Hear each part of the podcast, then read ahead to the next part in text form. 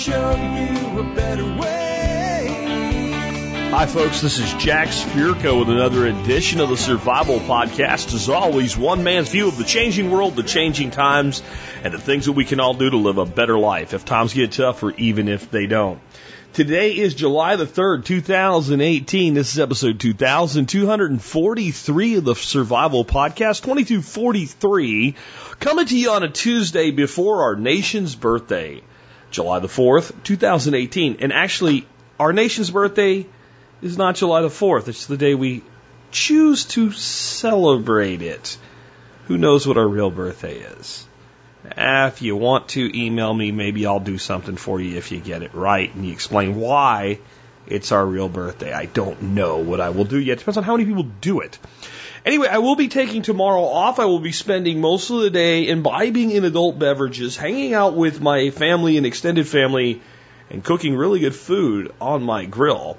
And we're going to talk about that today, even though I won't be doing any of this stuff, though I might, just so that some of the members of my family have never tried it before. When I go out today and pick some stuff up for tomorrow, I might pick up some snapper or something, do some ceviche that we're going to talk about today, just so the people who have like, I don't know, it's not cooked, it's raw, could try it, because I know I can always guilt them into trying things, and whenever I do, they're always like, wow, that's really good. No shit, that's what happens when you actually try new things. What are we going to be talking about cooking today? Seafood and fish. I'm making good on my threat. Last week on Tuesday, I did kind of an after-action review of my trip to Sanibel. And I thought, well, I'll talk to you guys about surf fishing, and I'll throw in some of the stuff we cooked while we were there. And then the show went almost an hour and 45 minutes. And other than an aside here and there, I really didn't even get to talk about that at all because it's such an in-depth subject, and I wanted to do a good job for you guys. So today I'm going to talk about cooking, but not just seafood, though we will be using some of the material that we gained while we were out in Florida eating food from the ocean on a daily basis. Right off of our back porch, so to say. But most of what I'll tell you today, you could be done with freshwater fish, saltwater fish, bought, caught, doesn't really matter, with the exception of some of the stuff that involves raw food or food cooked with citrus juice. In the case of ceviche, then you really want to use saltwater fish only. I'll tell you why later, and certain things, even from the salt water, do not get used that way.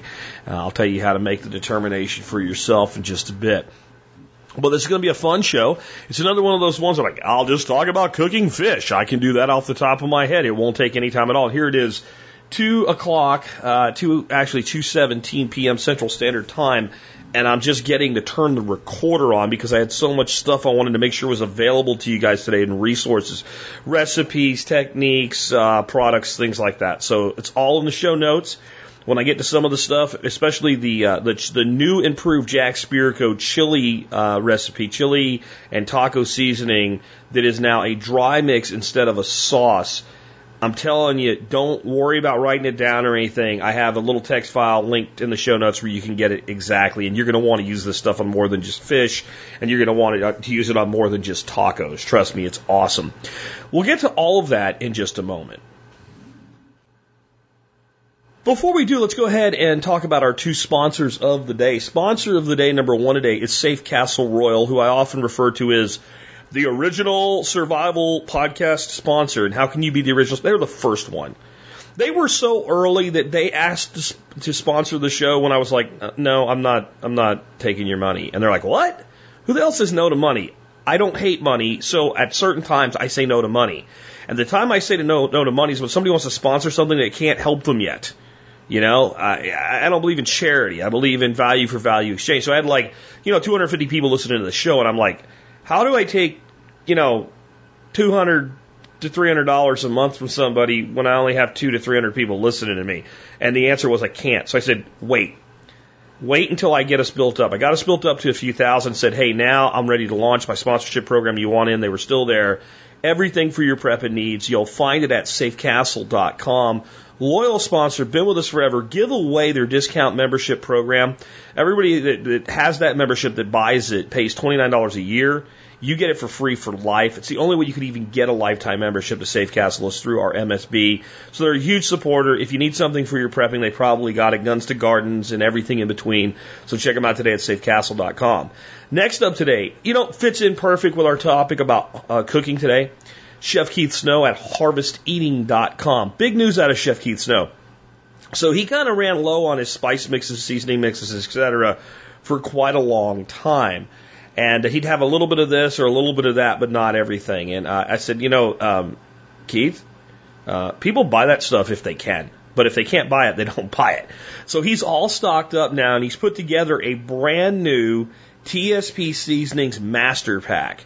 All of my favorite seasonings available in one package. You get it all together. It's the stuff I use every day, like the Carolina barbecue, the Montana steak, the Northern Italian, all that great stuff, the grilled chicken. It's the stuff I use all the time. I'm big on making up my own seasonings. Man, I'll tell you what, I think my taco seasoning kicks everybody's ass in the world, but on some other things, man, being able to just reach up there, grab that Harvest Eating stuff and get using it, it's awesome. Chef Keith also has great instructionals on how to cook, including some classes, great videos, podcast, blog.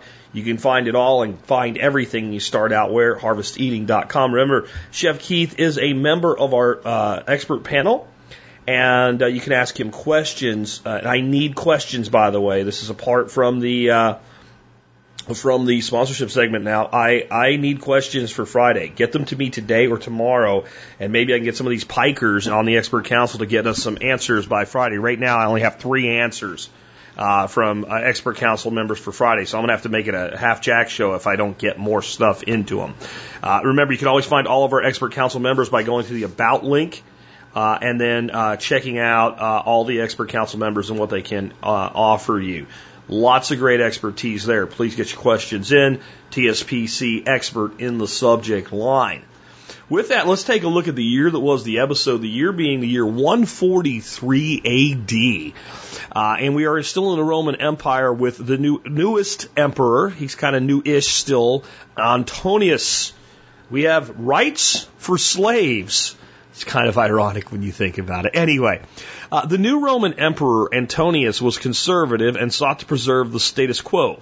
He saw no need to majorly reform the current system, but there were some issues that he thought should be fixed.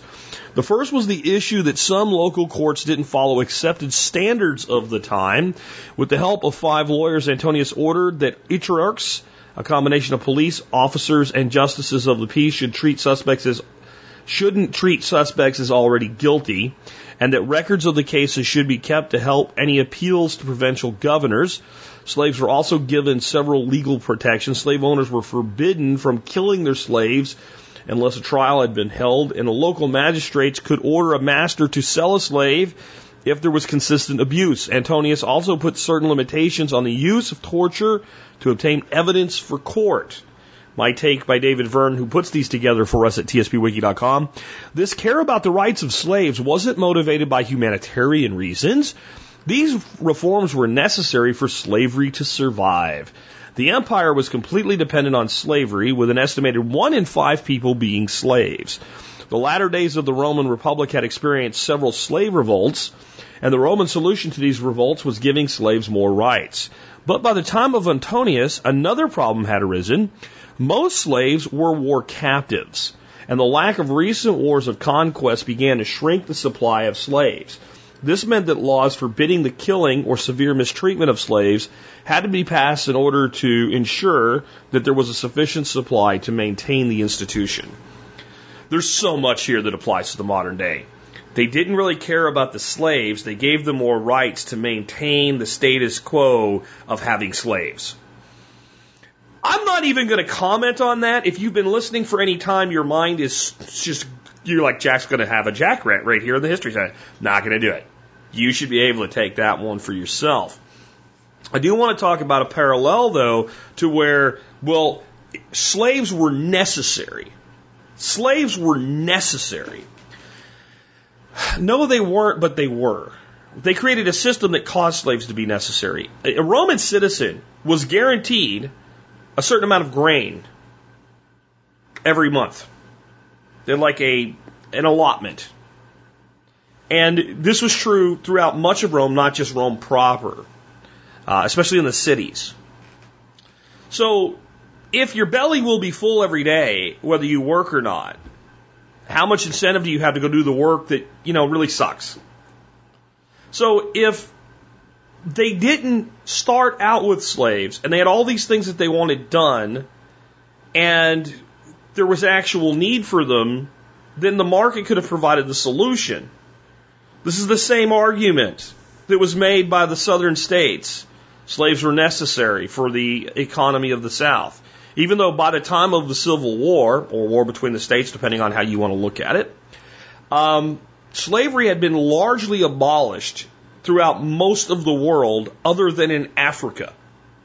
Now, there was still a huge portion of Europe that was under a serf-style system, feudal system, which was very akin to slavery, but wasn't true slavery.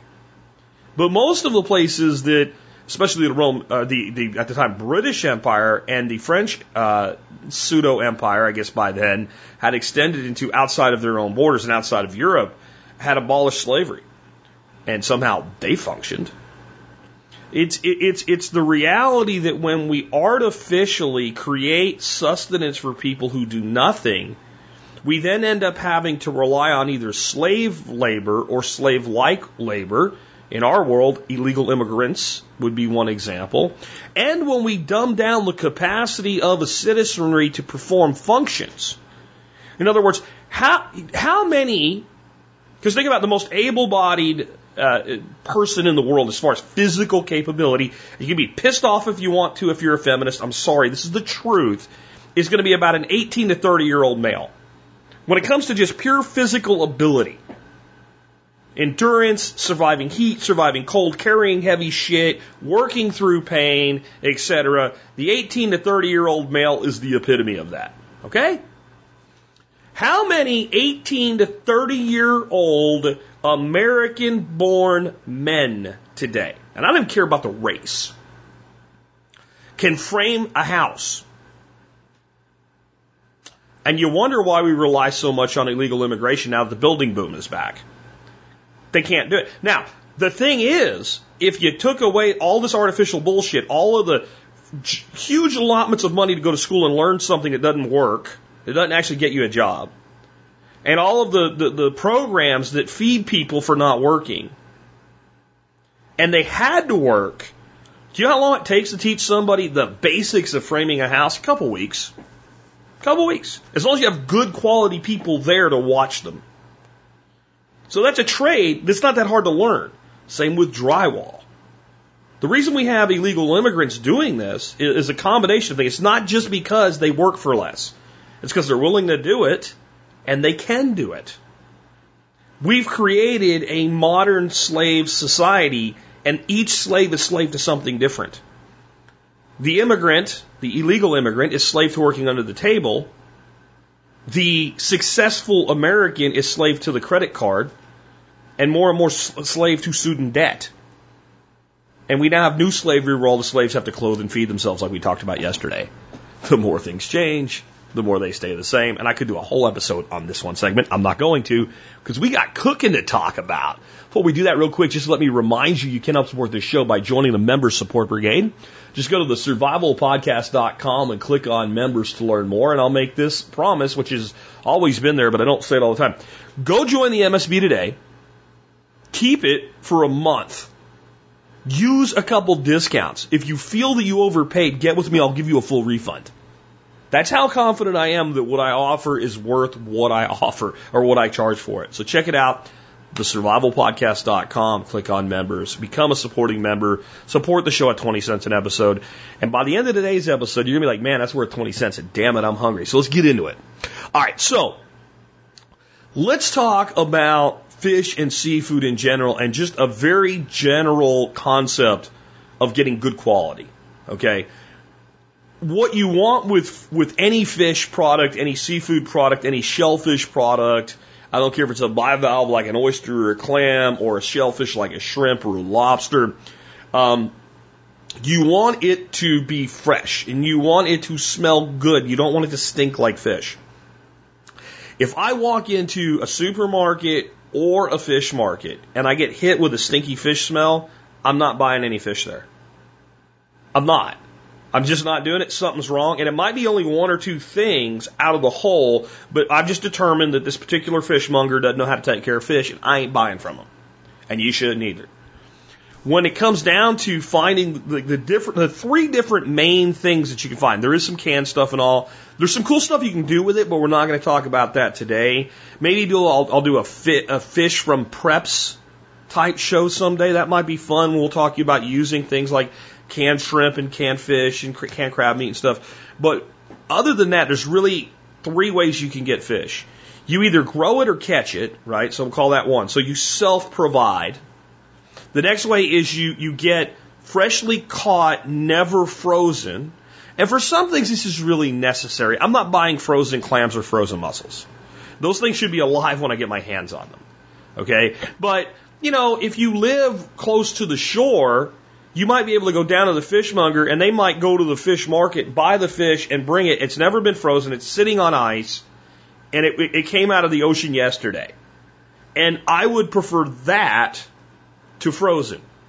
However, if you live in a place the fish gets flown in once a week and it's never been frozen, you're probably better off with a flash frozen variety of fish for most but not all things. And it really comes down to where do you live. If you live in Lincoln, Nebraska, how close is the closest fresh mackerel or fresh bluefish or fresh trout or fresh snapper? You see what I'm saying? If you live in Houston, or you live in New York City, or you live in Jacksonville, Florida, there's probably locally sourced fish that's incredibly fresh, and it's a good idea to get in touch with whoever you buy your fish from and find out what is that and when is it most available, and rely on it then. Otherwise, frozen fish is kind of the best way to go there. So just kind of put that in your mind as we go through these different ways to prepare fish. And as I get to the end of these different individual things, I'm going to talk about some best practices you can use at home. I want to start out with ceviche. And the reason I want to start out with ceviche is it is the best thing most people never make. Even people willing to eat it are often afraid to make it, and it's just silly.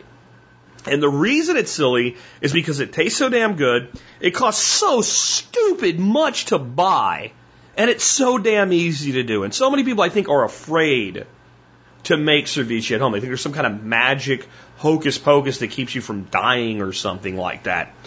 And there is some things that you do want to follow as a rule when you make ceviche. Number one is salt water only. There are some parasites that freshwater fish can carry. And there's actually some things that can be done to kill them without cooking the fish.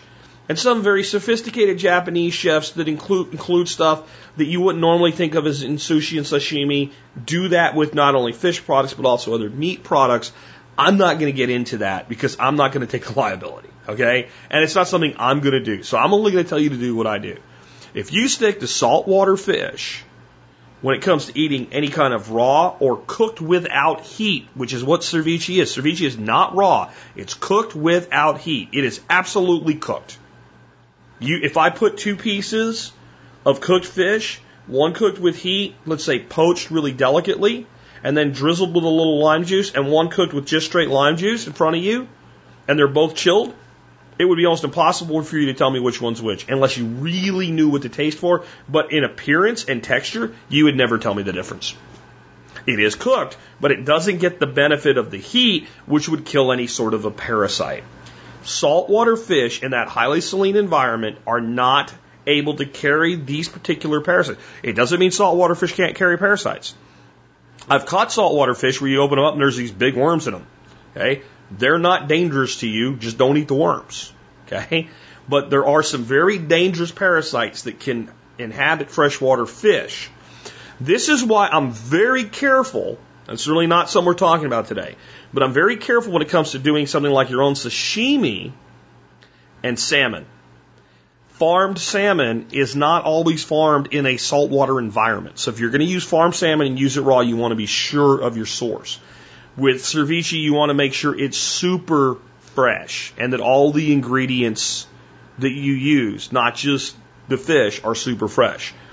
Another thing that you want to do, I'm going to talk about some of the other ingredients like cilantro, peppers, etc.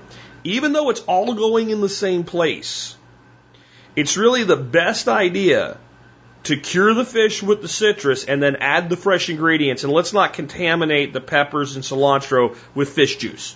Let's get them into and kind of cured is the way to look at it with the lime juice before we add the fresh ingredients. And when we do that, let's clean off the cutting board and cutting implement before we go and add our peppers and cilantro and avocado and other things like that. So let's talk about some fantastic fish for this. Again, we're in the saltwater world. Snapper, lane snapper, pink snapper, red snapper, mangrove snapper, I don't care. Snapper. Whiting. I talked about that in my surf fishing episode recently. Whiting, also known as Gulf kingfish, which sounds a lot more cool. It's the proper name. But as soon as you say kingfish, everybody's thinking about great big king mackerel or nothing like that. A big whiting is 1.5 pounds, 2 pounds. Most of them are that are eating size, about 3/4 of a pound. They are a member of the drum family, which also saltwater trout are. And all of these fish are easily overcooked. Redfish that people adore, easy to overcook. Not as easy as whiting, not as easy as sand trout, but it's easy to overcook redfish. You got to be careful with it. And one of the reasons redfish does so well is because they get so big, you get thicker pieces, and they're less susceptible to, just hitting that point where they overcook too fast. Black drum, saltwater black drum, are actually every bit as good as redfish. Even those people call them a trash fish. They would make a good ceviche as well. The reason whiting are good is because they're small. They are a little finicky with being easily overcooked, and you will not overcook them in ceviche. Trout, I just mentioned whiting are in that drum family. Trout, sea trout, not your rainbows and brownies and stuff like that, but sea trout are actually in the same family as all the other drums, the redfish and the whiting and what have you, even though they have a very different mouth. And one thing they do share in common is, as good as they are, they're also easy to overcook. They're also easy to mishandle, get them too saturated with water, be unable to get them dried out, and even when you cook them right, they still get mushy. Sea trout, speck, and just what we call a sand trout, which is looks like a cross between like a drum and a speckled trout, and it's got teeth.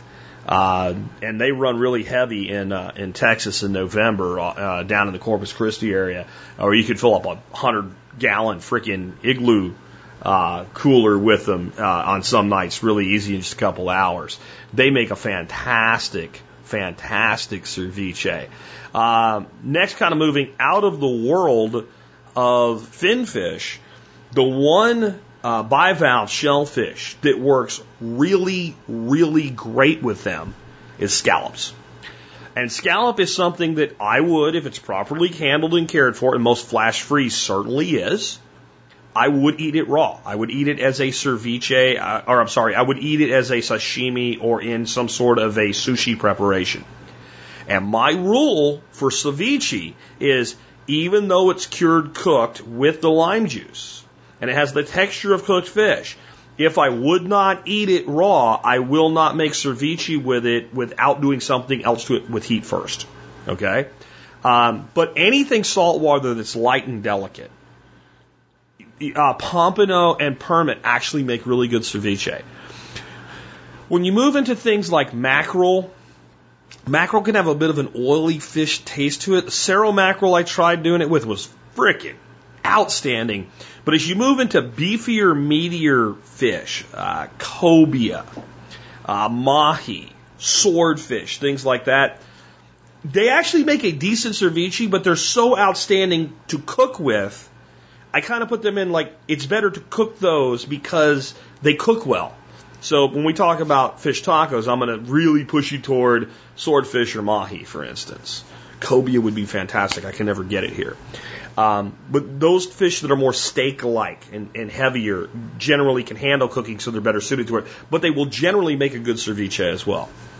Again, you want super fresh ingredients, And the one thing that I do like to use in ceviche that I will not use raw and not rely on the lime juice to cook is shrimp.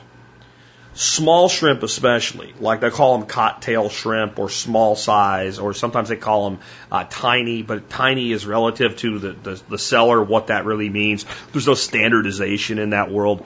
But something about the size that would easily fit on a teaspoon whole with a couple other little things is generally a great size. My simple solution to that is those things are always available pre-cooked. So in general, I just buy them pre-cooked. I'll buy like a pound at a time, and I might use a quarter pound in a batch of ceviche. So then I'll just break it into quarter pound increments and freeze it, and then I can just pull out a little Ziploc bag full of a quarter pound of shrimp, let it defrost, and add it to my ceviche. The way you make it, and I'm going to leave out the extra stuff for just the basics because of how easy this is. Dice up whatever you're going to cook with the lime juice, which is what we're going to do. All we're going to do is take the fish, put lime juice on it, and mix it up. Add a little salt and pepper, and we're done.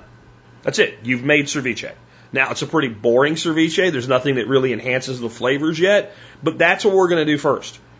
Big thing, and this is going to be true when you cook with fish over and over and over again. Get the water out of the fish. Specifically, in most instances, what you're going to be doing with ceviche is you're going to be buying a frozen fish product. Most of you do not live where you're going to get a super fresh piece of snapper that's never been frozen.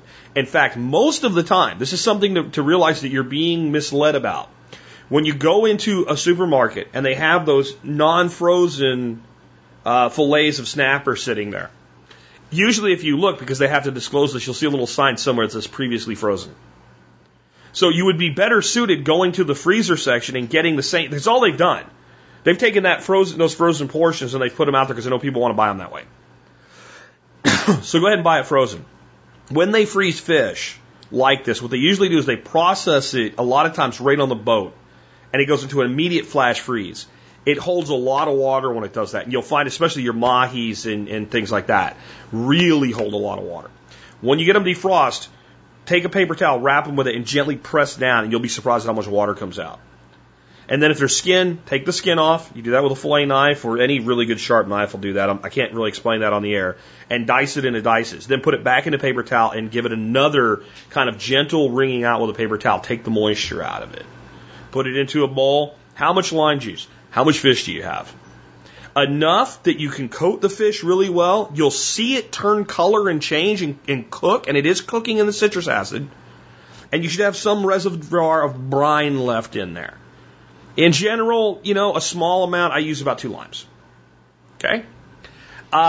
What the most basic form of ceviche is that I really like, your fish of choice, diced up into bite-sized pieces, couple limes for the juice. If you use a lot, use more limes until just look at it, you'll know.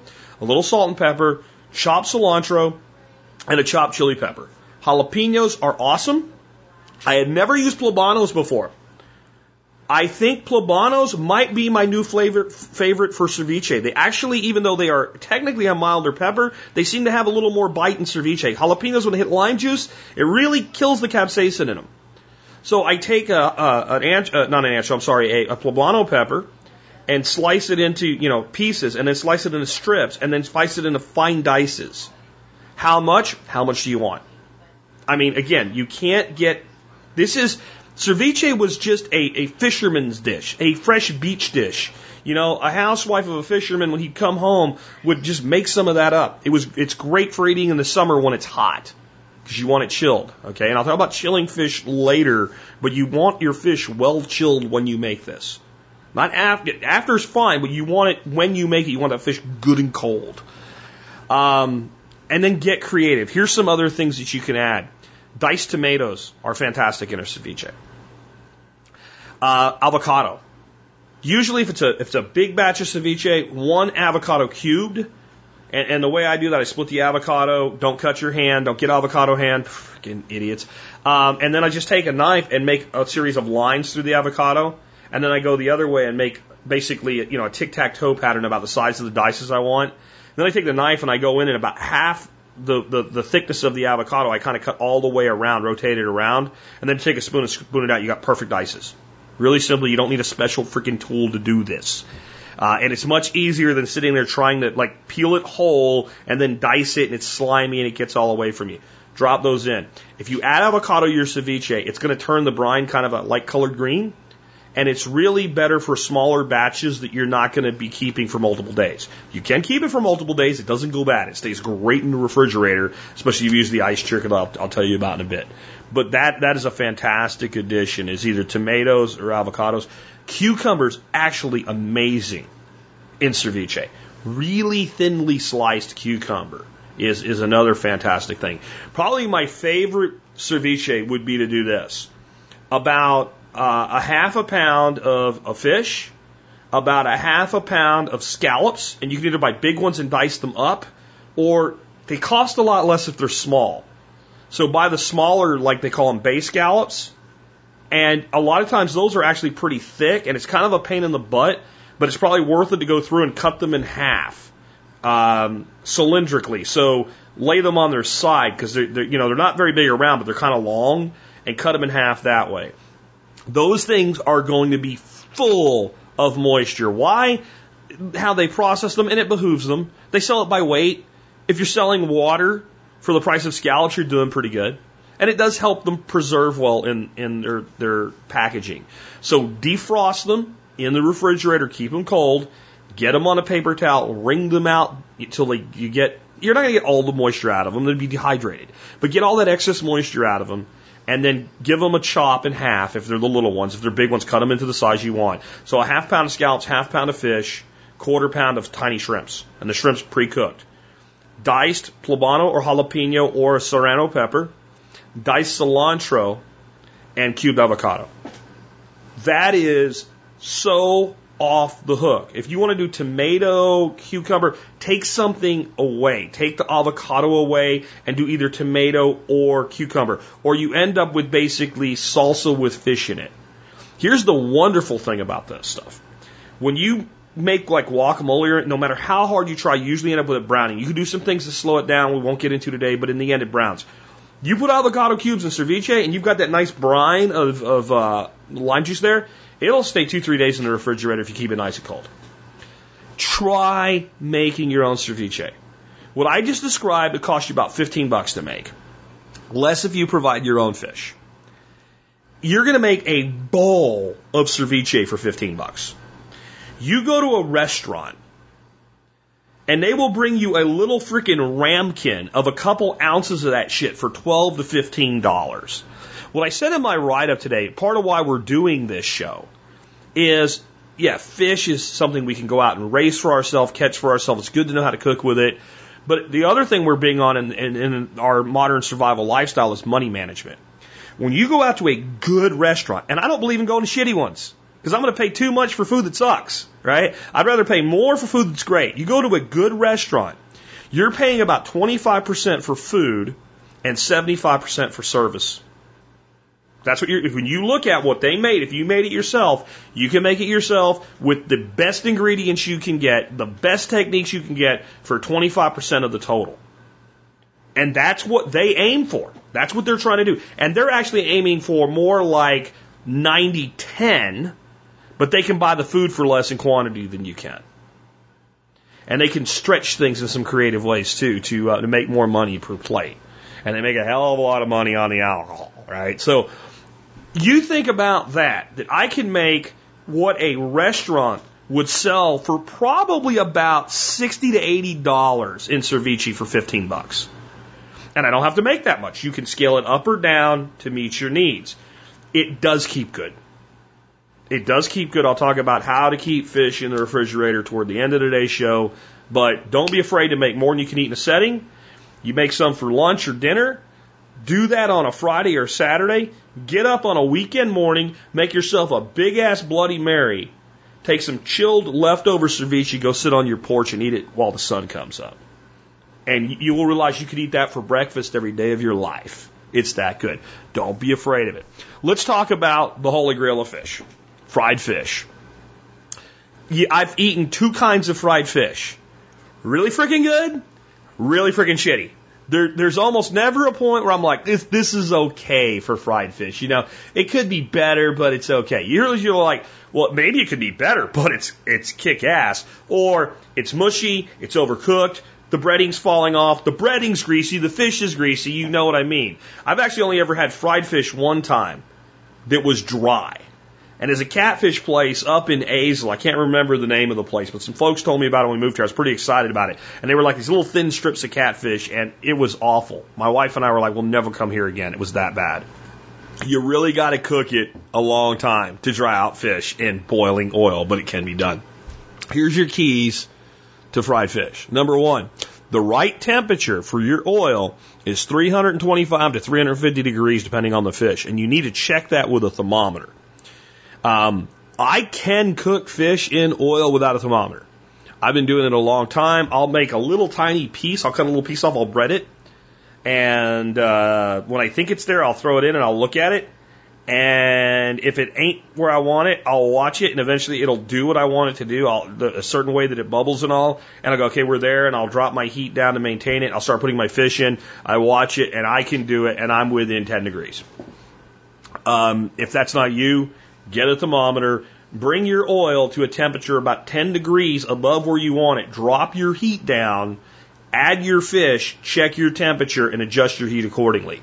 Try to, don't chase a ghost, but if you're trying for 350, try to stay in the 340 to 360 degree range. Do not put the damn fish in the oil until the oil is freaking hot. Test pieces, sure. What happens is if you put that fish in that oil before that oil is hot, you drop that breaded fish in there, the oil soaks into the breading, and then the oil that's in the breading then soaks into the fish, and then it finally fries, and it looks good on the outside, and it's just greasy. That's one of the ways that happens. As far as coating, you cannot go wrong, in my opinion, with Louisiana fish fry. I know it's just cornmeal, corn flour, some preservatives, and paprika, and garlic powder. I know that's what's in it. I've tried to make my own version of it. I've done pretty good. It's too much hassle and too much trouble. Fried fish is not something you're going to eat all the time anyway, because in the end, nutritionally, it's not the best thing for you. It's a treat.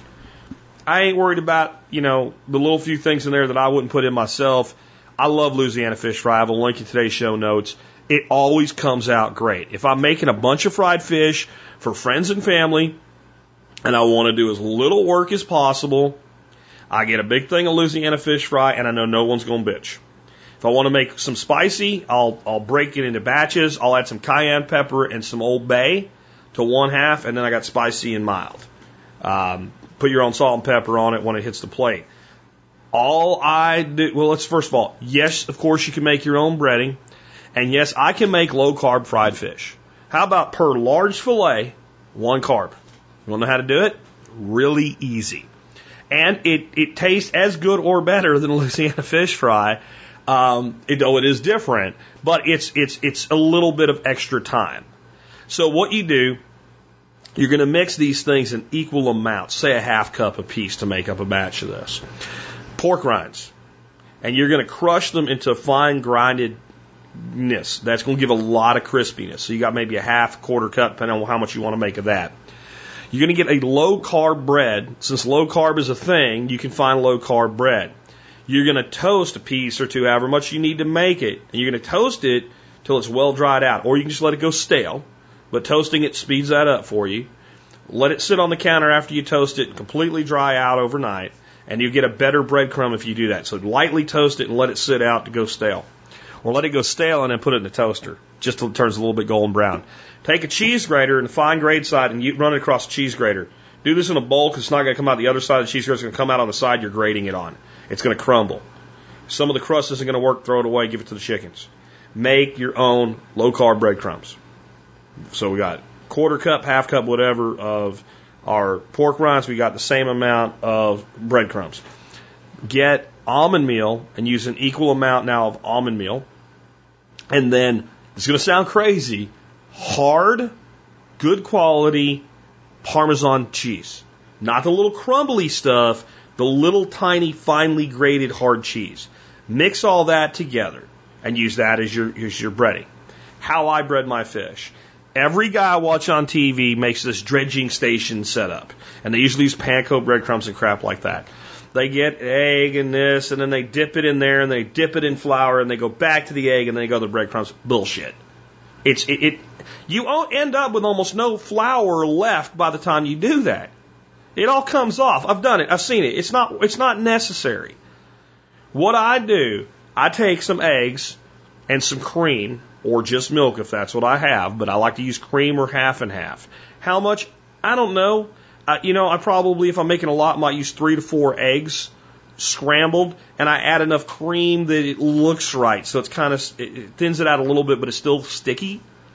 So probably, I don't know, a couple ounces. When I was in Florida and we made some fried fish in the hotel room, I didn't want to buy cream or milk in any significant quantity while we're sitting in a hotel room. So I used coffee creamers. And to 2 eggs, I used 4 of the little, the little actual half and halves that you open up, they put in your room. I used 4 of those per 2 eggs. So that gives you kind of a ratio. Scramble it up real good. I usually do some salt and pepper and paprika in the egg mix because it gives them extra seasoning. And if I have it, I'll throw some Old Bay in there. Love Old Bay, link in the show notes. And I just drench the fish in that. I put my breading in a Ziploc bag. And I bring the fish up and I use my fingers and I take a little bit of that excess off, drop them in the bag. I use 4 to 6 pieces depending on their size at a time in the bag, and I kind of roll them around in the bag. I'll open the bag up and you won't have a perfect coating when you do that. People say, just shake it up and dump it out. No, it doesn't work. Go ahead and move it around with your hands in there. You'll get a lot less of those monkey fingers where you got all that clumped up on your hands. So roll it around, add some, make sure it's all coated well, set it on a plate, repeat. In between, get a rag and a sink, wash your hands off so you don't build up major clumpage. You'll be a lot happier in the end. One layer on a plate, I use paper plates. When that layer's done, I put a paper plate right on top of it, do another layer, depending on how many I'm doing, like a big sandwich. When I'm done with that, I take all of it and I put it in the refrigerator. I will not put that shit in the oil and fry it for at least an hour. And my preference would be to bread it this evening after dinner to cook it for tomorrow's dinner. Let it sit in the refrigerator.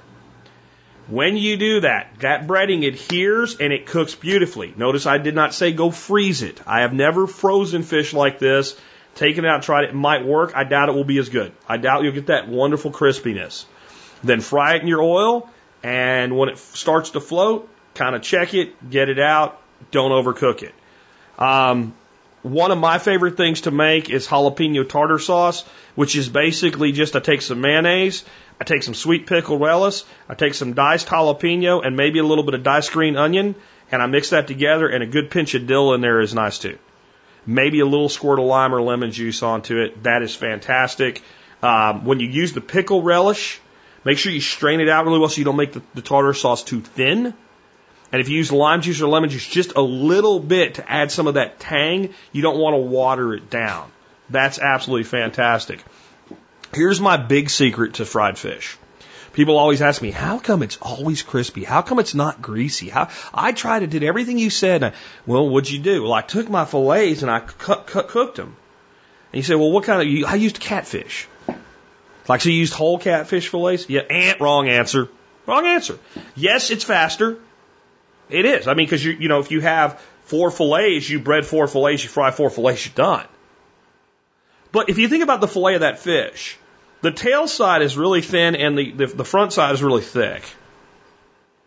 So what I'm going to do, I'm going to lay that fillet down. I'm going to cut the thin part of the tail off. That's going to be a piece. Then there's going to be a line down the center that separates the bottom from the top of the fillet. I'm going to take my knife right in that line. I'm going to cut that piece in half. Then, depending on how big it is, I may turn it sideways and cut it into another 2 pieces. Each of those 2 pieces now are 4. Okay, so here's what we've got. With the fish, we've got the tail piece, that's 1. Then we had that front piece, we cut it in half, we made 2. Then we cut each of those pieces in half, we now have 5 pieces from that fish. Now it's probably pretty thick, especially the back. I'm going to turn it upright, take a good sharp knife, I'm going to cut it, and I'm going to cut it right down the center so that it thins out to its half of its thickness. I'm going to butterfly it. and I might do out the lower piece, and I might not, depending on how thick it is. Now I have, if I do just the top, 1, 2, 3, 4, 5, 6, 7 pieces per fillet.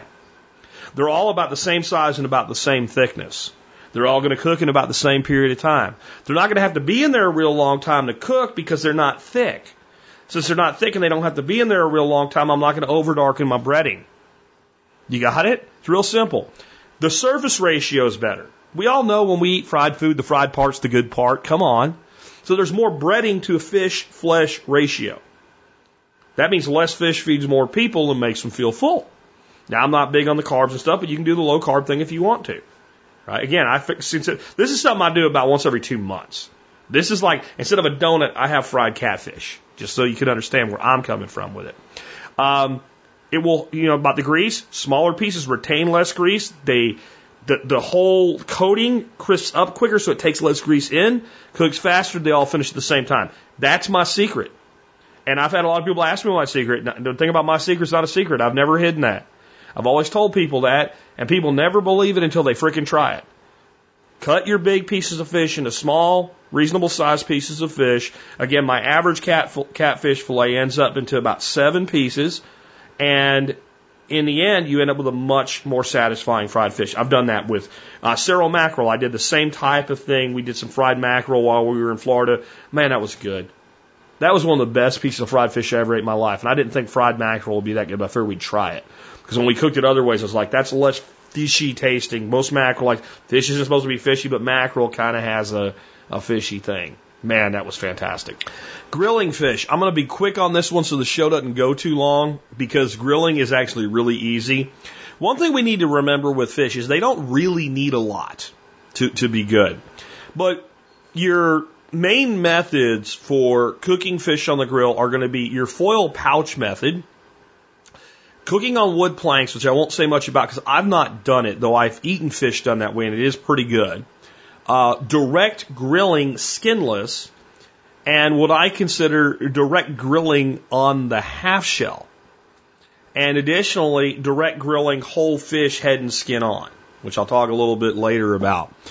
I like the foil pouch method because the fish doesn't fall apart into the grill. So your more delicate fish that falls apart quickly, I really like to do that way. My issue with it is you're going to not really grill, you're going to more steam and poach. And that's okay, but you're not going to get any grill marks, you're not going to get any crunch or anything like that under the fish. But again, it's better with delicate fish. The other issue you got to be careful with when you're doing a foil pouch is not to overcook. Once you have that grill good and hot, you need about 10 minutes per inch. That means if you're putting fish on a good hot grill, and it should be good and hot before it goes on there, and it's a ½ inch thick fillet, you need 5 minutes, 2.5 inches each side is done. And if you're worried about it, get the pouch off, let it sit there. That pouch is going to stay hot inside. Now, if the grill's not hot enough, that number may change. So you have to learn your own grill and what works for you. But always remember, if you undercook a fish, you open the foil pouch, don't tear it, unwrap it. And if you look at it or you take it with a fork and it doesn't flake right and it ain't done, you can always roll it up and stick it back on and learn from that experience and change your cooking time for the next piece or the next cookout. If you overcook it into mush, there's no rewind button. So error to the side of safety there. As far as skinless grilling, this works really good if you have a couple things going on. Number one, you take good care of your grill. It's nice and clean and well seasoned. Don't try it with a new grill. Use your grill a while, get it really seasoned, get it where when you cook a hamburger, it never sticks. Now you're ready for fish. If your grill is sticking when you make hamburgers, you're either using really shitty meat or you're not taking good care of your grill or it's not fully seasoned yet. When you get to where you can do that, though, with a burger and your burgers never stick, now you're ready for fish. And fish like mahi, swordfish, corvina, cobia, tuna, fresh, beautiful tuna. Though I think if you make tuna and you're going to cook it, because I just think it's perfect, like as poke or as a sashimi or sushi, just raw. I don't care. I'll just sit down with tuna, wasabi, and ginger, and soy sauce, and a knife. I don't even have to pre-slice it. I'll sit there and just slice a piece and eat it and slice it. Just happy, right? But I'll admit that seared tuna is good, but you want it really, really rare. So seared tuna on the grill. Make up a good rub that'll help create a crust, because it's the only reason you're doing this in the first place. And get that grill screaming hot. Get that tuna totally dry. Your fish needs to be dry. A little bit of oil on it. Put that good coating on it, like a good blackening coating, or like actually, I think tuna with the taco seasoning I'm going to give you in a minute, grilled like this would be amazing. Or like crusted with sesame seed, little wasabi ginger thing going on. Sear it, get it off.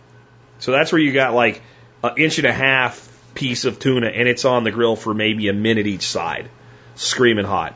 If it doesn't sear in that time, your grill's not hot enough for tuna, and you don't deserve a piece of tuna. I'm sorry.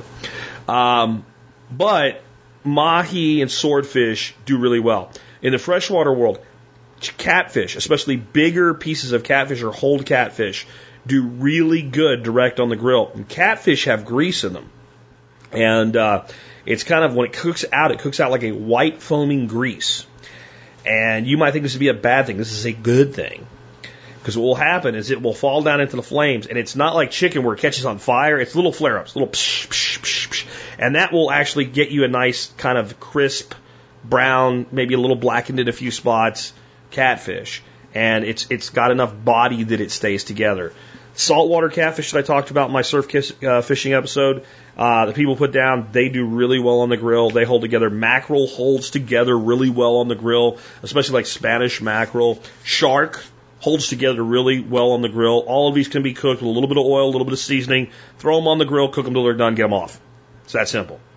When it comes to what I call cooking on the half shell, there are fish that don't cook real well on the grill directly. Like if you take a fillet and throw it on there, it's too delicate, it comes apart. One of the classic fish we catch like that here in the North Texas area are sand bass, a.k.a. white bass.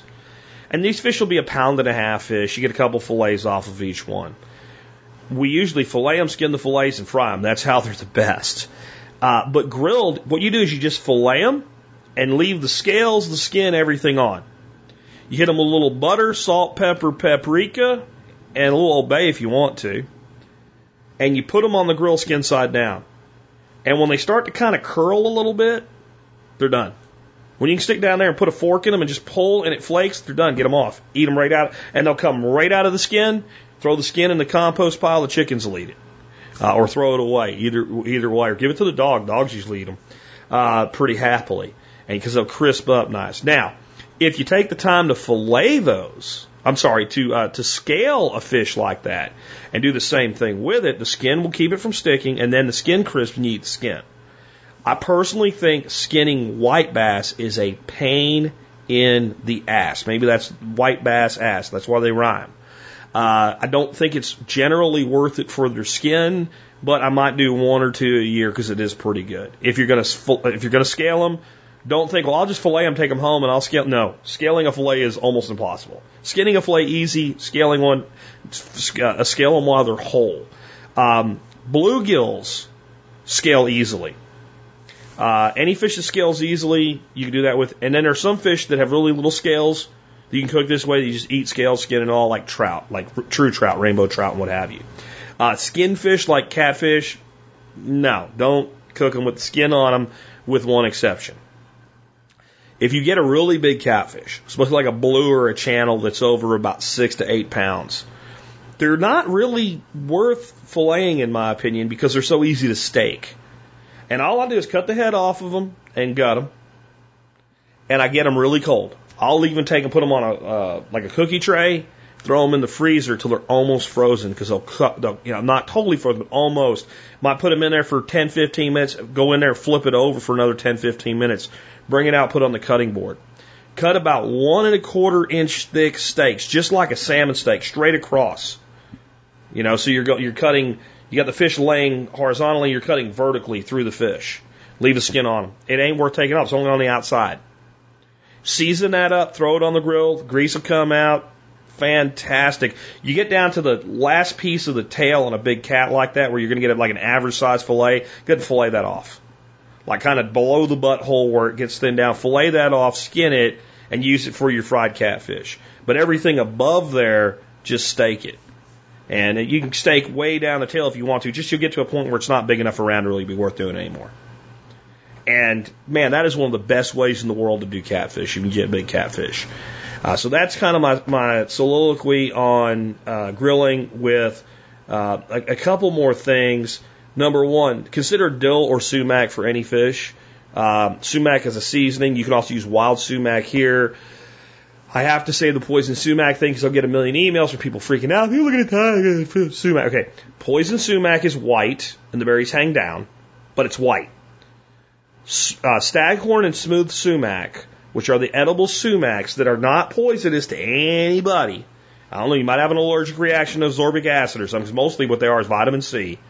The berries grow up like a flower. They kind of sort of remind you of the crepe myrtle, and they're deep, dark, burgundy red. There is no such thing as poison sumac with red berries.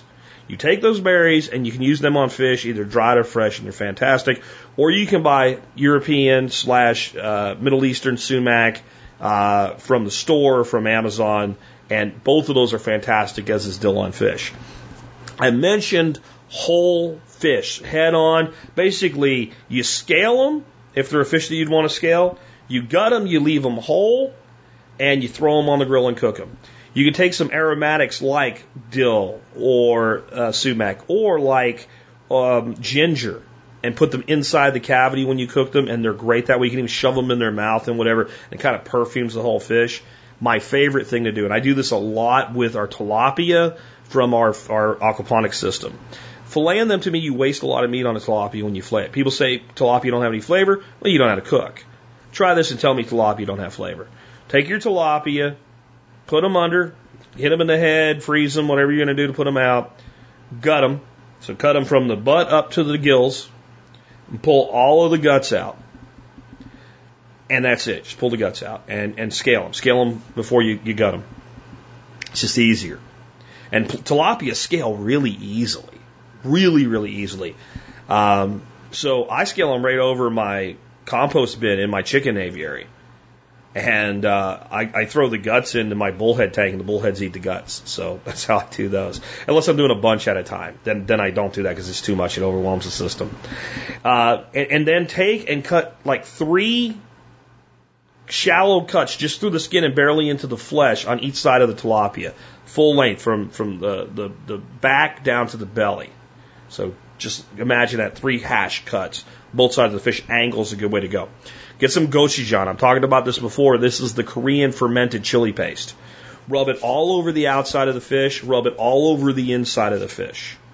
Throw some salt and pepper on top of it. Throw that on the grill.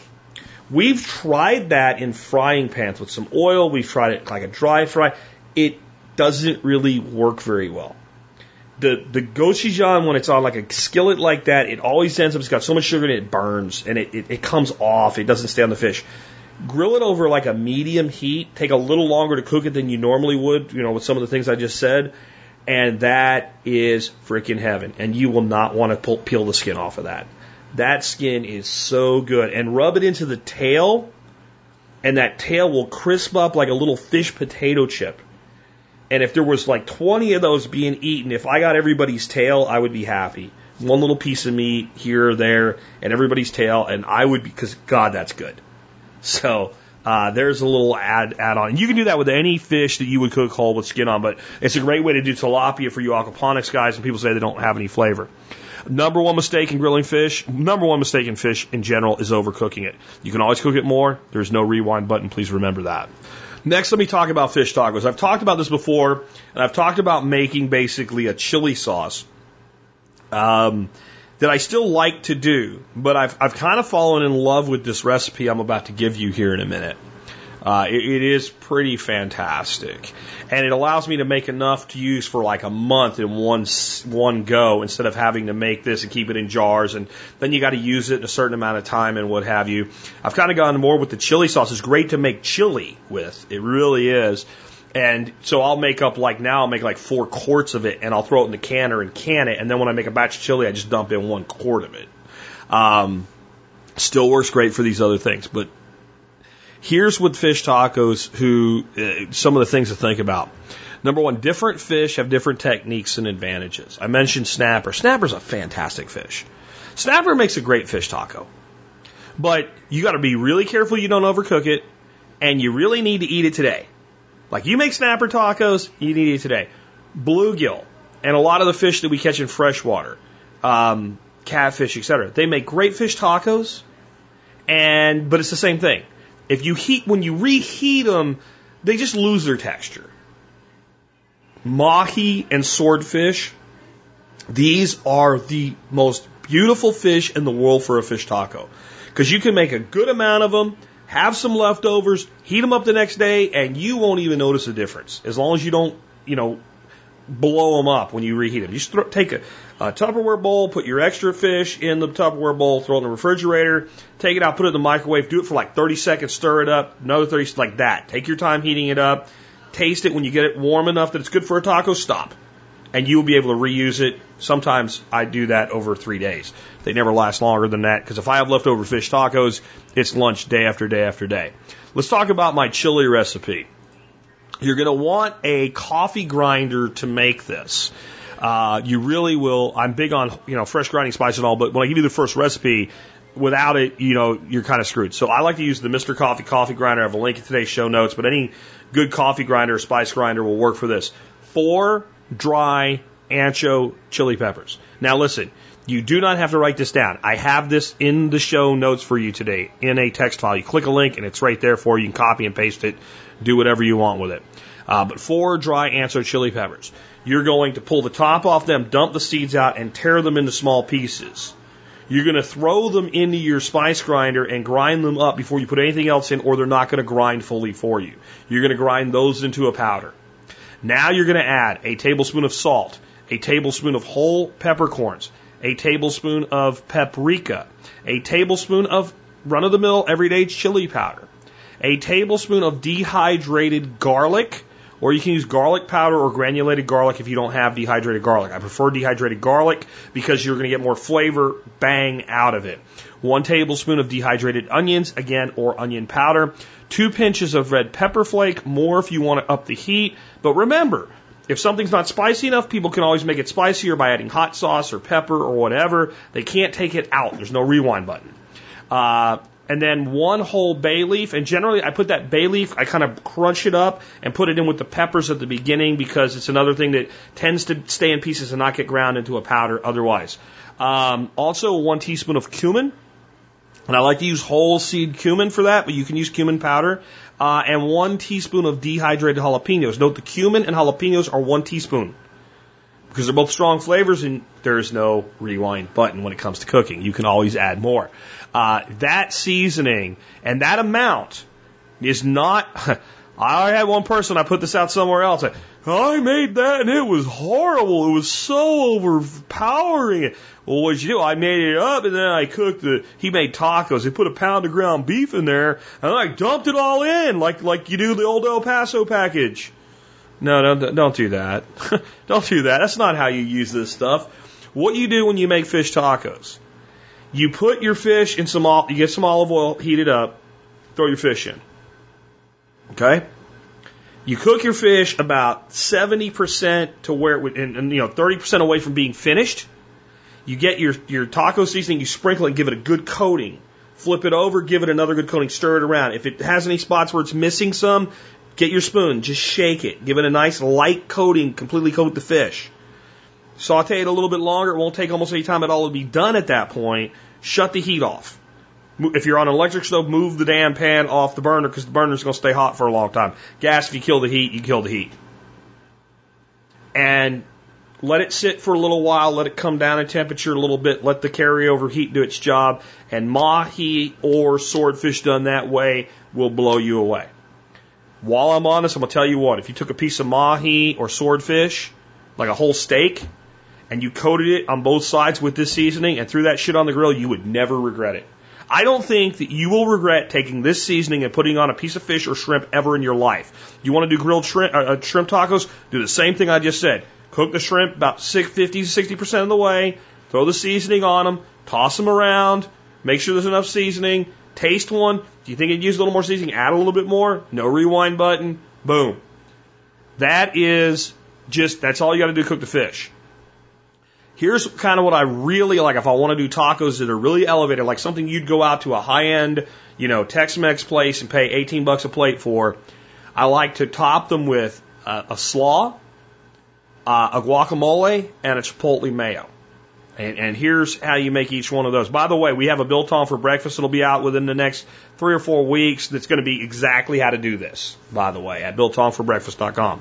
So I buy the pre-shredded carrots that are like little matchstick shreds just because it's no work at all. An equal amount of carrot and cabbage, and then take, especially if you grow your own, like a red jalapeno because it has a different color. But a red hot pepper, I don't mean really hot, I mean colored red. Use green otherwise if you can. And slice really thin slices, like julienne, super thin slices of a hot pepper.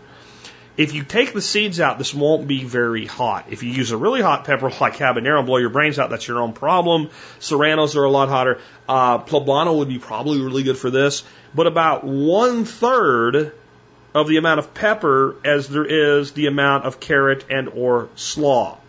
So if you were making a lot and you used a cup of carrots and a cup of cabbage, that would be a lot. You would use 1/3 of the cup of pepper is about what we worked out to be pretty good. I sprinkle some apple cider vinegar on there. Not a lot, just to get a little bit of a pickle action going on. Squeeze a half a lime, and then I put about a tablespoon of mayo and start mixing it up. And then I'll look at it.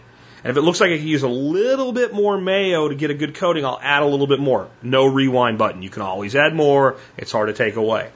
A little salt and pepper then at the end. That'll pull some of the moisture out of the carrot.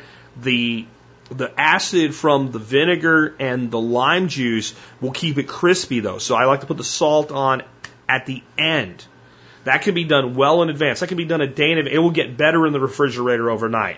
Set that aside for when your tacos are done. Make these before you cook your fish, by the way, all these sides. Guacamole, take an avocado, cut it open, don't cut your freaking finger off, mash it up, salt and pepper. You've got basic guacamole. I like to usually chop up some cilantro, throw that in my guacamole, and I usually like to put some chili pepper in there. Anything else you want to add is your business. Green onions, etc., whatever, red onions, whatever you want to do. I think that if you put yellow or white onions in guacamole, you should be shot in the face with a bazooka because you ruin it. It's too overpowering. But thinly sliced green onion is good in guacamole. I'm okay with the red onion, a little bit of it. I really don't personally care for it, but it works. So you make your guacamole. You want to do that kind of day right before you cook because it does brown so quickly. Best way I know to keep guacamole from browning is that you use some lime juice in it, so also juice of a lime in there mixed in with it, and that'll help some, but it's still going to brown pretty quick, is take saran wrap and level your guacamole in your bowl till it's flat in the bottom, and take saran wrap and push it straight down flat against your guacamole and against the bowl. And that's pretty good because you push most of the oxygen out of the way. And if you do that in lime juice, and for some reason leaving the pits does seem to work. I've tried it both ways, and it seems to work better. I don't understand it. It seems almost like a myth, but I don't know if there's some gas that's released by those pits. People say it's just about reducing the oxygen. It can't be that because it does seem to work better that way big time. So you can do that if you want to. And then chipotle mayo. And I've talked about this before. People think chipotle mayo is something complicated. I buy chipotle peppers in adobo sauce. And they come in a little can. And chipotle is a smoked jalapeno. It's a smoked red jalapeno. And I do not de-seed them. You pull 1 or 2 peppers out of that can, depending on how much mayo you want to make. Chop them really, really fine in little tiny pieces. Mix it with mayo. I do about 1/3 chipotle to 2/3 mayo in volume by eye. You can do whatever you want, less or more or what have you. And I like to add a little bit of lime juice, probably a 1/8 to 1/4 of a lime wedge squeezed into that. It seems to help preserve it and keep it fresh. You can make that up and put it in a squeeze bottle, throw it in the refrigerator. It's good for a couple weeks. So you can make your slaw and your mayo. If you're going to do Taco Tuesday, you could do the slaw and the mayo on Sunday. Easy. Saturday if you wanted to. And have that in the refrigerator ready to go. Tuesday night, make up your guacamole, make up your fish, pull that stuff out. Cheese, cheddar, cotija cheese, any cheese you want to use, a Jack cheddar blend, a pepper jack, whatever you want to use. I find that when I make these, and I do the slaw, and I do the guac, and I do the chipotle mayo, they don't really need much cheese. My wife thinks that's heresy, but, you know, I use the, I guess, normal size, not the little, the normal size corn tortillas seem to be best for this. And there's a lot of stuff on that taco. And my God, and one of you guys, I don't remember who it is, convinced me of the slaw. And I tried it, and I went, oh my God, this is incredible. I made pork the exact same way last night. Because we made the fish tacos for Sunday for Bill Tom for breakfast, and it was still in my head, and I had this pork tenderloin, and I cubed it up, did exactly the same type of thing with the pork, except since the pork's a little easier to cook, I pre-seasoned the pork before I fried it. And that came out good. I made more of the slaw just to have the freaking slaw on it. That whole thing goes together with that chipotle mayo drizzled on the top. It is one of the best things you'll ever eat. And you wonder when you make food like this, why will I go out and pay $50 to $100 for two people to eat when I can cook like this at home and feed 10 people that good for, you know, $25, $30? And if you're feeding two people, you know, you might spend $20 on everything, but you have leftovers and you eat two nights for $10 each night. So that's $5 a head, and you're eating something that's so elevated and so good and so amazing and so flavorful and so many different flavors for pennies on the dollar. Now, I know what some of you are saying, Jack, I got 4 kids, and I can't afford to cook mahi-mahi freaking tacos like this. Yes, you can. Golden potatoes are your secret weapon. Cube your golden potatoes to the same size you cube your fish. Don't waste any time. Don't even peel them. Peelings are great. They get a little bit of crispy action going on. Okay? Cube your potatoes. Make half potato, half fish. Your fish just got cut in half for price. It's cheap now. Your mahi-mahi now costs you what mullet cost you. Because potatoes are cheap, ain't they? That's why everybody eats them. All right. Fry your potatoes till they're not done, but almost done. If you eat one, you go, it's got that little bit of raw potato taste left to it. Throw your fish in. Cook your fish till it's half done. Throw your seasoning on top of it. The potatoes are going to suck up the fish flavor, and they're going to suck up that taco seasoning flavor. And when you eat a taco with it, I swear to God, you'll barely be able to tell the difference between the potato and the fish, and the potato will taste so good you won't care. And make them up the same way. So now you're down from about $5 a plate to $2.50 a plate. Now you can afford to do it if you have 4 kids. And you can make it with other cheaper fish. It just isn't going to be leftovers really good. And you need to, what you need to do differently if you're making it with a more delicate fish is, as soon as the fish starts to change color at all, not all of it, just begins to change color, go ahead and season it because you're not going to have as long to work with it. And if you're going to cut it with potatoes, cook the potatoes till they're 95% done before you throw the fish in, because the fish are going to take 2 to 3 minutes at that rate with that more delicate fish. God, this is good. So again, potatoes have been a stretching tool for a long time. You can do that with shrimp too. Cook your potatoes, add your shrimp, they suck up. It's very, very good. It's hard to stay paleo when you know that. I'll tell you what works really good too. A lot of you guys are growing the Japanese purple sweet potatoes where the skin's purple, but the flesh is like a white golden color. They will need to cook longer. They take a little bit longer to fry. But those things in one of these, oh God. And they're a little bit more friendly to the paleo world. Some simple things you can do, real quick stuff here as we wrap up. Number one, pan-fried shucked bullheads. So remember I talked about cooking the catfish steaks and stuff on the grill? Well, you catch these little bullhead catfish, and you know they're 10 to 14 inches generally. They're not real big fish. There's a way to clean them, and when I saw it, it changed my opinion about them forever, because my problem with them is they're half head. And by the time you fillet them, you don't get much out of them. They're perfectly good eating fish, but you need really big ones to make them worth eating. And a lot of times you catch a lot of 9, 10 inchers. You're like, I got too much trouble to clean this little damn fish. Well, what I've learned to do with them is called shucking. They have that little fin that's right in front of their tail. It's like a little tab that sticks out. And you take a knife and you go under there. This is hard to explain on the air, but I've got a link where you can see a couple of videos on it. And you take a sharp knife, you cut up their back until you get to that fin that sticks up that stabs you in the hand. And right there, you stick your tip of your knife down in there and you cut through the bone, the backbone. You got to be careful when you do that you don't cut the skin on the sides. You've only cut that tab, that strip up, because what I'm about to tell you to do next, if you cut into that skin, the skin's going to tear on you. You then kind of take the head and the body and kind of bend it till that bone sticks up. You take a pair of pliers, you reach in there and grab the backbone, hold the head and pull. If you did it right, it takes a few times before you get the hang of it, but if you do it right, the skin comes off, the guts come out, everything stays together with the head, you throw that away, and you're holding with a pair of pliers a perfectly skinned, with bones in, fish. It's like a head-off, gutted, skinned fish. It takes less than 30 seconds of fish when you get good at it. I still take about 45 because if I try to get it down to 30 seconds, I screw it up and tear the skin. This works also on those hard-head catfish, those ocean catfish. I tried it on a couple of them, worked just fine. And they have the oil that catfish do. You season them up with that freaking taco seasoning and throw them whole on the grill. Before you do, cut a couple slits in them to help render that fat. They don't have to cook long because they're not big. They're like freaking fish candy. And they come right off the bone, and there's no problem with bones. They're wonderful. The next one, grilled mussels, clams, or oysters. People come up with tons of ways to make them.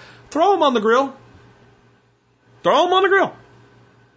That's what I said. Throw them on the freaking grill. And as soon as they pop open, take them off the grill and eat them as they pop open. They'll get that little bit of liquor in there with them. They'll cook with them. Get them off the grill before that comes out. Set them on there so that when they pop open, that doesn't all run out on you. That stuff's really good. And I mean, the one time David and I made them, we sat there with a giant bag of mussels, and we threw about a dozen on at a time, and once they had all popped open and we ate them, we threw another dozen on. We just stood there eating them. Oh, my God. So fresh, so good. And I'm not opposed to eating, like, raw clams and raw oysters. I just don't like shucking them. It's a lot of work.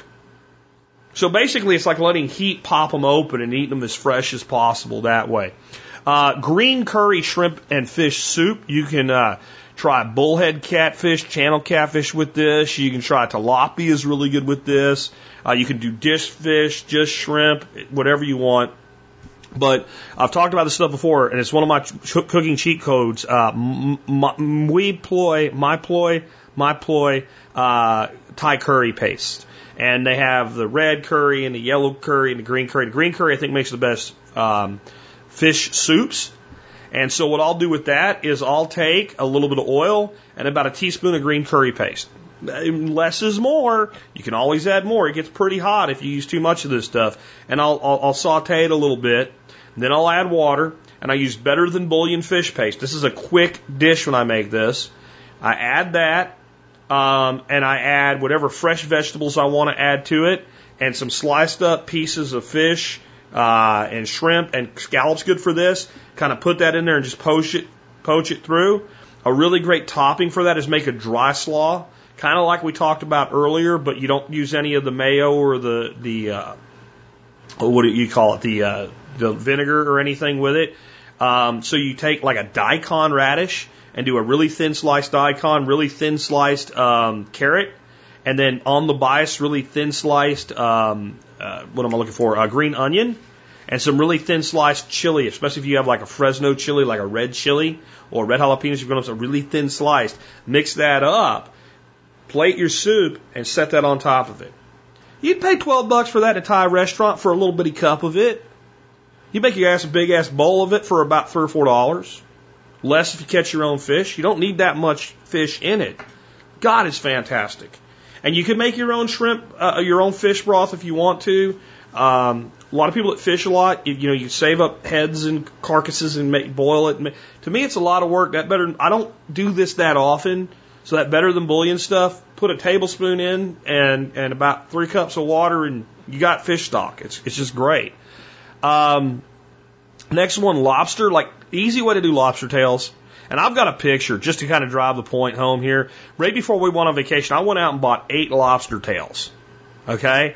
And split them in half and boiled them. and I grilled some sausage, but then I threw that in with the lobster boil with the Old Bay seasoning and some corn, and we had basically like a giant crawfish boil with lobster tails. So between the two of us, you know, we had 8 lobster tails, 4 apiece. Now the little 4-ounce ones. What do you think that would have cost in a restaurant? The whole thing, including, I did the math, including I made a mojito each before. Actually, I think I actually did margaritas that night, now that I think about it. But it was mojitos or margaritas. I made a drink before, and we had that with dinner. And then we had one after dinner as we sat there full on lobster tail.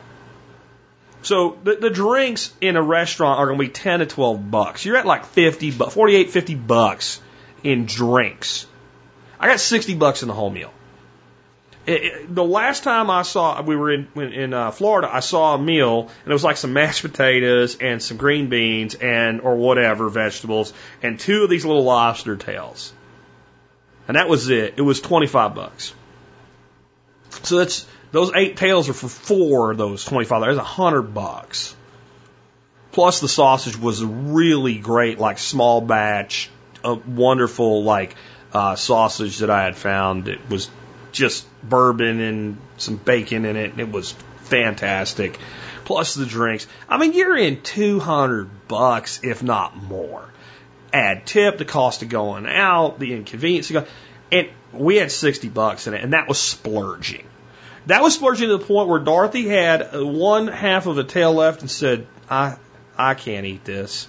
And I said, I'm going to eat it. I didn't really need to, but I ate it, and it was good. The key to making lobster, cook it till it just will pull out. When it comes to the tail, it'll just pull out. And I'm going to leave it for tails today instead of whole lobster. My favorite way is to split the tails in half, throw them in some water with some Old Bay that's already boiling, and I can't tell you how long. I look at them and I know. Once you do it, time it for yourself. You know how long it takes for you to do it. But get the water screaming hot boiling first. And it doesn't take very long. People talk about putting the lobster in a water bath and cooling it down to stop the cooking process. If you're going to cut it up in pieces and make lobster mac and cheese, or you're going to cut up in pieces and make a lobster pasta dish or something like that, and it's going to be heated up again, sure. Okay? If you're going to be cool like David and you're going to make your buddy a freaking Bloody Mary with a lobster tail on top of it, sure. If you're going to eat it, just throw that shit on the plate and go eat it while it's still warm. It's really good. Do some drawn butter. I'll save it for the item of the day, but my wife used the item of the day mixed with some butter, and we were dipping that shit in that butter, and that was good. That was a hell of a meal. My other way that I like to make lobster, I should really say 2 ways, it's really 3 ways. You split the tails in half, some butter, salt, pepper, paprika, throw them in a frying pan with the flesh side down at first. Get a little sear on them, flip them over, and cook them until they're done. Again, when you can reach in there, take a fork and pull, and it just will pull out real easily. And the funny thing is, it'll pull out real easily when it's raw. It'll pull out real easily when it's cooked. Once it starts to cook, it'll get where it doesn't want to come out. Cook it till it comes out easily and it's done. As soon as it comes out easily, get it out. There's no rewind button. You can always put it back in if you don't think it's done enough. Same thing done on the grill. Cut the tails in half, salt, pepper, paprika, a little bit of garlic, a little bit of butter brushing. Flesh side down on the grill till they get a sear, flip them over, cook them till they're done, till they pull out. That lobster's lobster. You don't need to be screwing around making Thermador or some other bullshit. Just cook it and eat it and be happy about the fact that you're lucky enough to live in a world where you can eat lobster. And if you eat it at home, it costs about 20% of what it costs to eat in a restaurant, even a shitty one like Red Lobster. Okay, finishing up now. Some rules that will make everything better. Again, fish should not smell or taste fishy. If you have fishy, stinky fish, do not eat it. It is not fit for consumption. Even the cat probably doesn't want it, as much as they say cats do. It makes good chum at that point, or bait. That's about it. Next, keep fish so cold it's almost frozen. Here's the easy way to do so. When I make ceviche and I make it in a bowl, I take a bowl of about the same size. This is where it's going to, if I'm not eating it right now. I half fill that second bowl with ice cubes. I set the first bowl on top of the second bowl. I put the whole thing in the refrigerator. So it's sitting on ice. If I have some fish fillets that I don't want to freeze, that I'm going to cook tomorrow, I put them in a bowl after I've dried them off well. I'll generally put a little piece of paper towel on top of them to cover them to wick up any excess moisture.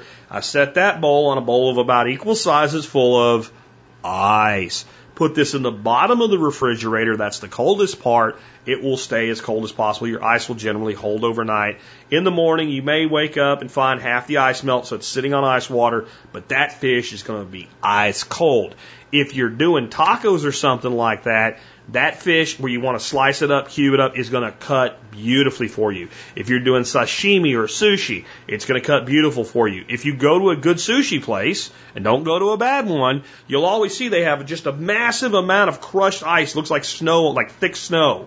And all the fish is just sitting skin side down on the ice. There's a reason. Do the same thing at home. You're going to have a wet refrigerator, right? You don't have the facilities they do. But just simply half full of ice bowl sitting on top of bowl, and if you have like a non-reactive metal bowl like stainless steel, that really conveys the cold a lot better than plastic. But plastic will even do that as well if that's what you have. Again, get the water out. Seriously, get the fish dry before you use it. One more time, get the water out of the fish. I don't mean squeeze it and wring it out till you've mushed the fish up. I don't mean to squeeze it like it owes you money and you better pay you or you're going to break its neck.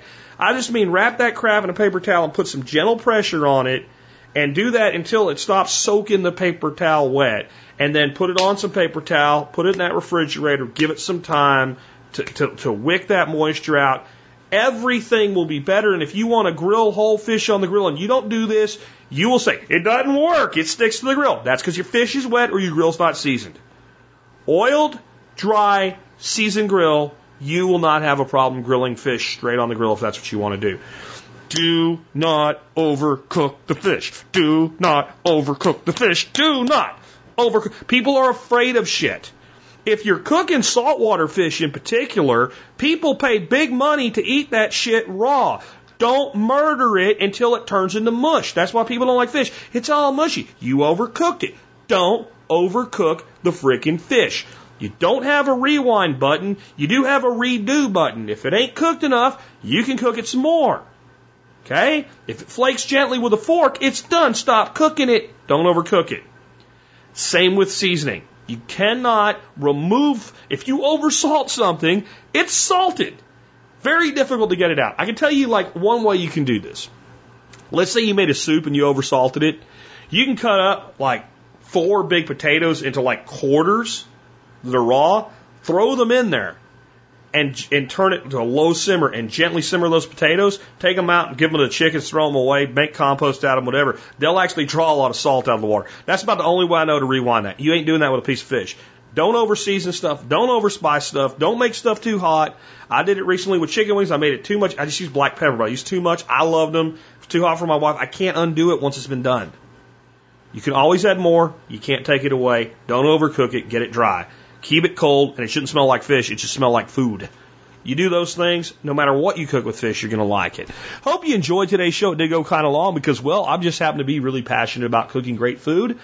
I do believe this is one of the best things you can do in your life to be more self-sufficient, learn to cook at this elevated level without making it hard. Those fish tacos will blow anybody away unless you're a person that either is a vegan, and then you can make them without the fish and they'll still like them, and I don't know why you do that, or they just can't eat fish for some reason. People that say, I don't like fish. I've made those fish tacos for them. They're like, oh my God, that's how good they are. That's because it's Jack's secret seasoning that I've given you the recipe for. Try it. You'll like it. Again, pork, chicken, everything that stuff's good on. But, man, if you can make 4 or 5 meals just a month like this, that you would go out and spend $100 or more on for your family, and you can make them for $10 to $20 instead, and replace one, meal a month out with 5 amazing meals a month home. How much better is your quality of life for how much less money? And if you're eating out once a week and you change that to eating out once a month and make those other ones with meals like this and the other things I've talked about cooking, how much more money can you put to your savings in your retirement? We talked about the richest man in Babylon yesterday. How much more money can you now put to work for you? How much more can you put in that portion that we decided yesterday was yours to keep? Remember, most people think all the money they make is theirs to keep. No, it's not. They got to pay for food. They got to pay for housing. They got to pay for insurance. Every time we cut one of those expenses, especially if we cut it and at the same time improve our lives, we make it easier. We have less of a hole in our life to chase with plastic shit. We can put that money where it actually works for us. And we can build wealth while we live like kings, so that when we retire, we can continue to live like kings. Most Americans live at or above the poverty level in actual assets that they hold in their hand for their entire life, even when they make lots of money. Cooking is one way to reverse that. It's not the only thing. It's a great way to do it. And when you're busy with your family cooking, you don't have time to be on Home Shopping Network or out spending money you don't have on shit you don't need, and you eat really good. It's a win all around. So that's why I think it's a great skill to have. And so many people can't do it anymore. It's sad how many people in the world can't cook, can't open a can of soup and heat it up, for God's sakes. Couldn't make an egg if their life depended on it. Don't be that person. And don't let your kids become that person. Teach these skills and teach the value of them. It's not hard. With that, if you enjoyed today's show and you want to support the work that we do, one of the ways you can do that is do your online shopping at tspaz.com. If you go to tspaz.com, whenever you're going to shop online, you'll see all of my reviews of products that I have used in my own life, and you can order them and you help support the show. And if you, if you just use our links, and anything you do from that point, as long as you're shopping at tspaz.com, helps support us. Remember, though, if it's there and on my reviews, I own it, I spent my money on it, I probably did it more than once, or I wouldn't recommend it to you. Today is one I learned about from Mike and Teresa. Now, Mike and Teresa are a couple. You've probably met them if you've ever been to a workshop.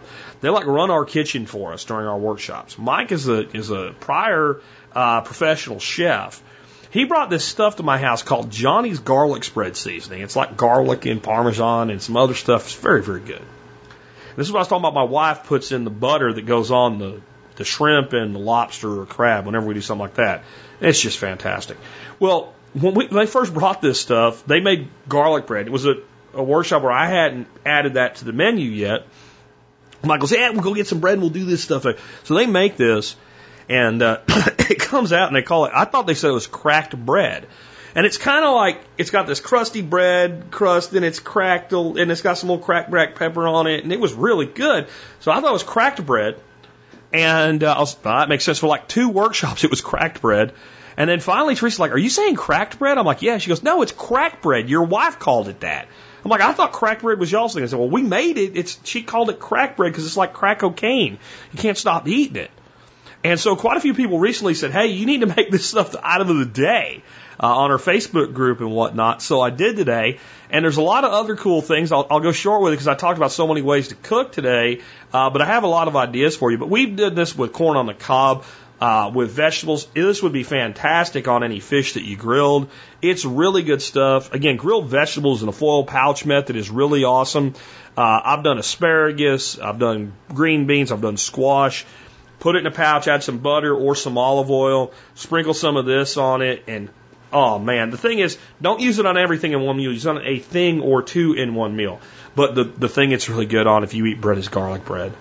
And I don't eat a lot of bread, but, boy, I sure eat it during our workshops. And just some butter on the bread, and then you sprinkle this stuff on it, and you throw it in the oven, and you hit it with the broiler a little bit to crisp it at the end, and, oh, wow. Really good stuff. It seems expensive, because you can get it in a 18-ounce twin pack, and that's like $24. But one bottle of this crap lasts like a year, and it damn near stores infinitely. So it's really actually affordable, spread out over how long you're going to use it.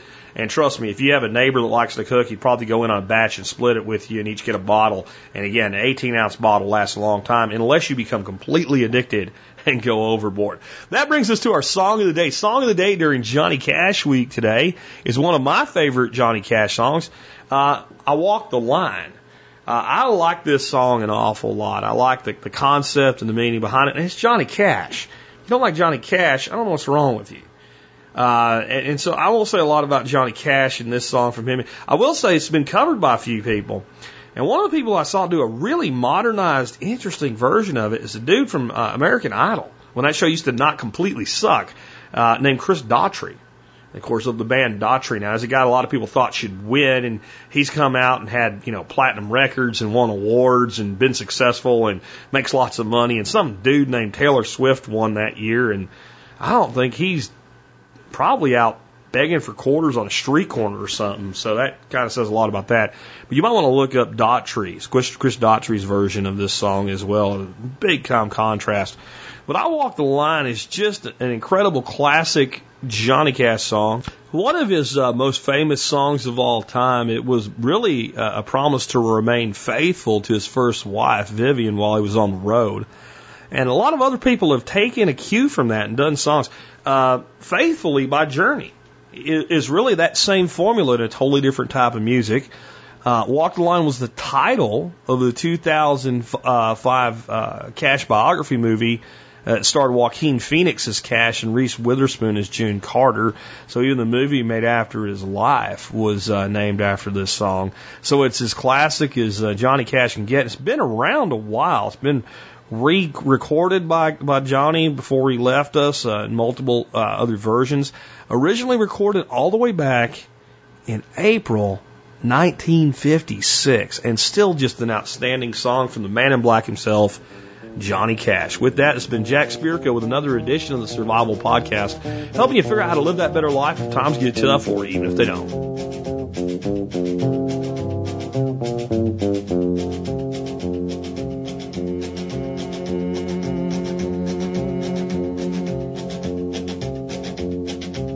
I keep a close watch on this heart of mine. I keep my eyes wide open all the time. I keep the ends out for the tie that binds. Because you're mine, I walk the line.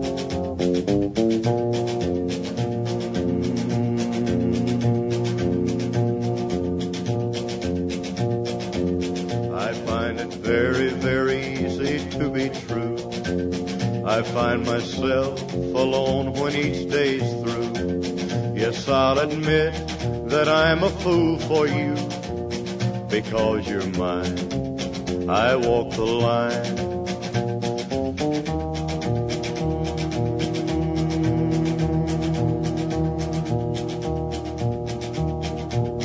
As sure as night is dark and day is light, I keep you on my mind both day and night. And happiness I've known proves that it's right. Because you're mine, I walk the line.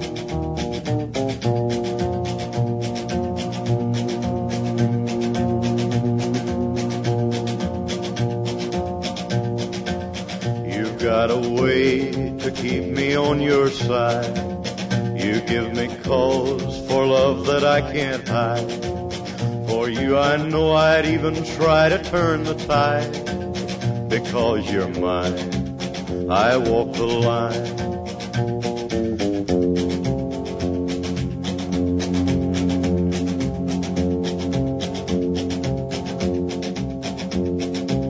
I keep a close watch on this heart of mine. I keep my eyes wide open all the time. I keep the ends out for the tie that binds. Because you're mine, I walk the line.